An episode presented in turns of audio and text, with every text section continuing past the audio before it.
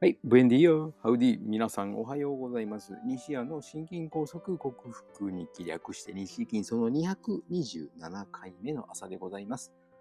えー、昨日は休みだったので、えー家族全員で妻の、えー定期受診に向かい、順調であることを確認した上で、はい、だいぶ肉付きが良くなりましたし、歩いたり筋トレしてますので、はい、筋肉がついてますね。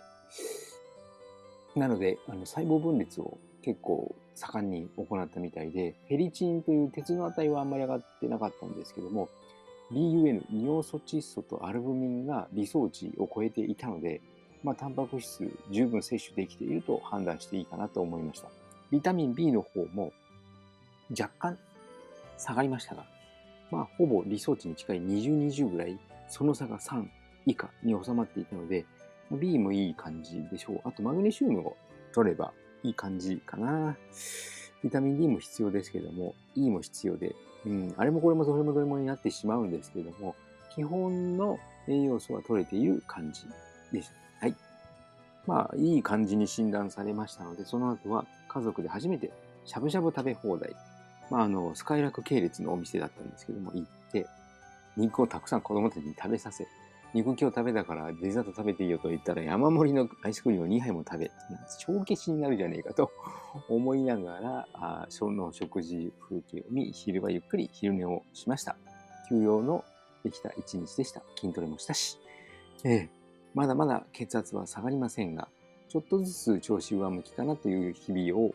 遅れそうな予感でございます。今日もよろしくお願いします。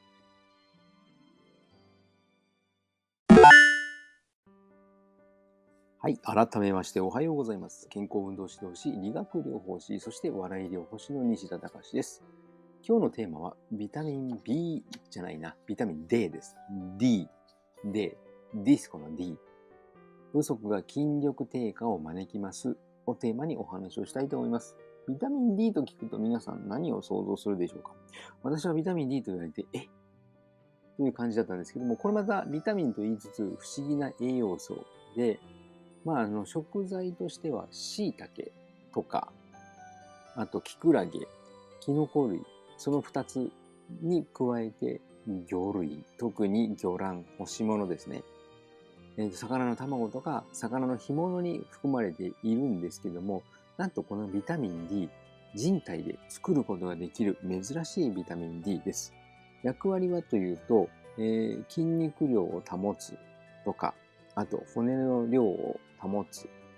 なので、え筋肉を強くしたり、骨を強くするという役割があります。はい。えーメタボリックシンドローム代謝異常生活習慣病予備軍に対して、整形外科医がロコモティブシンドローム、えーと運動移動能力、移動能力低下症候群について躍起になって流行らそうとしていますけれども、メタボに対抗して生まれてきたロコモティブシンドロームがこの、えービタミン D 不足によっても起こるというふうに言われています。ロコモティブオーガンですね。運動器というのは骨、関節、靭帯、脊椎、脊髄、筋肉、えアキレス腱のような腱、え末梢神経などというその体を動かすための器官のことを言い、40代ぐらいから対策をしないとこれらの機能が落ちます。それに必要なのがビタミン D なんですけども、さっき体の中で作ることができるとお伝えしましたが、どうやったらいいのか。日光浴なんですね。えー日光浴。まあ、学者によっては20分でいいという人もいますが、大体外で買い物する、えー主婦の人たち、外で買い物するじゃない、買い物をするために外に出かける主婦たちは、ビタミン D の値があまり高くなっていないことを考えると、やっぱり何時間単位で、えー日光浴をする必要があるのかと思います。最近は美白というのが流行っていて、強力な日焼け止めをする女性がいたり、またまた日焼けを恐れてですね、えー妊娠中の女性も日光を浴びなかったり、それに加えて生まれてきた子供も外で遊ばないという日光浴をしないしないしないが何度も重なっているので、筋力がよく骨折しやすい子供が増えていて、プチクル病と呼ばれる、クル病、これは骨軟化症と呼ばれる病気なんですけども、その予備軍が増えているのは確かで、女性人には、えークル病ですね、骨軟化症の症状がよく見られています。えー、日焼けが嫌ならサプリで取る必要があるんですけども、あんまり効果ではありませんので、取る必要があると思います。えー、サプリで取る必要があると思います。経済的ですしね、安価、ランニングコストもいい。でも、サプリだと、えー、過剰症というのがあって、カルシウム結晶、高カルシウム結晶、えー、血中カルシウム濃度が高くなるということも起こりうるなので、あんまりこう、取りすぎるのも、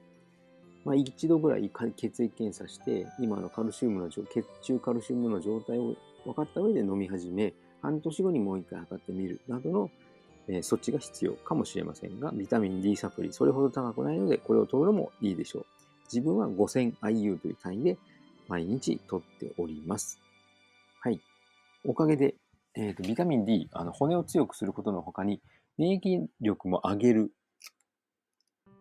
ビタミン D 不足は、あの骨が弱くなるとか、くる病が出る前に、実は花粉症などのアレルギー症状が出てくるので、なので最近の子供たちって花粉症多いでしょ？でも3人に1人どころか2人に1人は花粉症じゃないかと言われています。これ、一概に、一概にというか、ビタミン D 不足だけとは言えないんですけども、糖質の取りすぎとかいろいろありますが、ビタミン D を取っている、もしくは日光浴をたくさんしている方は花粉症の人が少ない。だって、あの、湘南の、神奈川県湘南のサーファーに花粉症の方はすごく少ないというデータもあるぐらいですから。はい。ビタミン D 気をつけたいところでございます。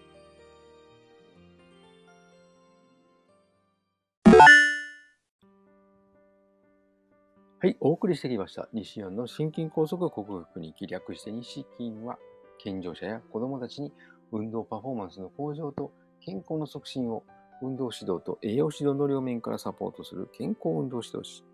心身に障害を負ってしまった方々に医学的リハビリテーションを施す理学療法士。そして癒しの環境を提供し、安心安全なほっこりした笑いを引き出して平和をもたらす笑い療法士として活動する私、西田隆が、コロナワクチン接種を4回、5回、6回と複数回接種した高齢な方々に囲まれて仕事をしているという、そういった職場環境によって被ったシェディング被害と呼ばれるワクチン後遺症にも似た症状。私の場合は、心筋梗塞のような、狭心症のような症状なんですけども、後頭部の重苦しさ、痛さや喉の奥の違和感、今日はないですね。このチクチクした違和感、飲み込みにくさ、胸の筋肉、大胸筋の突っ張り感や痛み、背中の筋肉の張り、痛み、そして変な動悸や血圧上昇。今は血圧上昇だけが症状で、あとはそれほどでもないですね。昨日はちょっと頭が痛かったかな。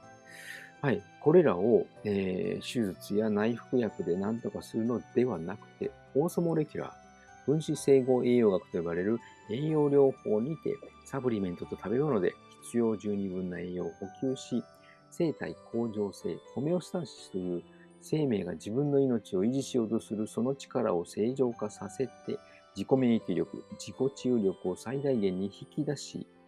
えー、シェリング被害に有効とされるグルタチオンとアミノ酸の元になる N アセチルシステインとビタミン C20g を大量に摂取してビタミン C20g 大量とは言わないですね。ビタミン C を大量に摂取して、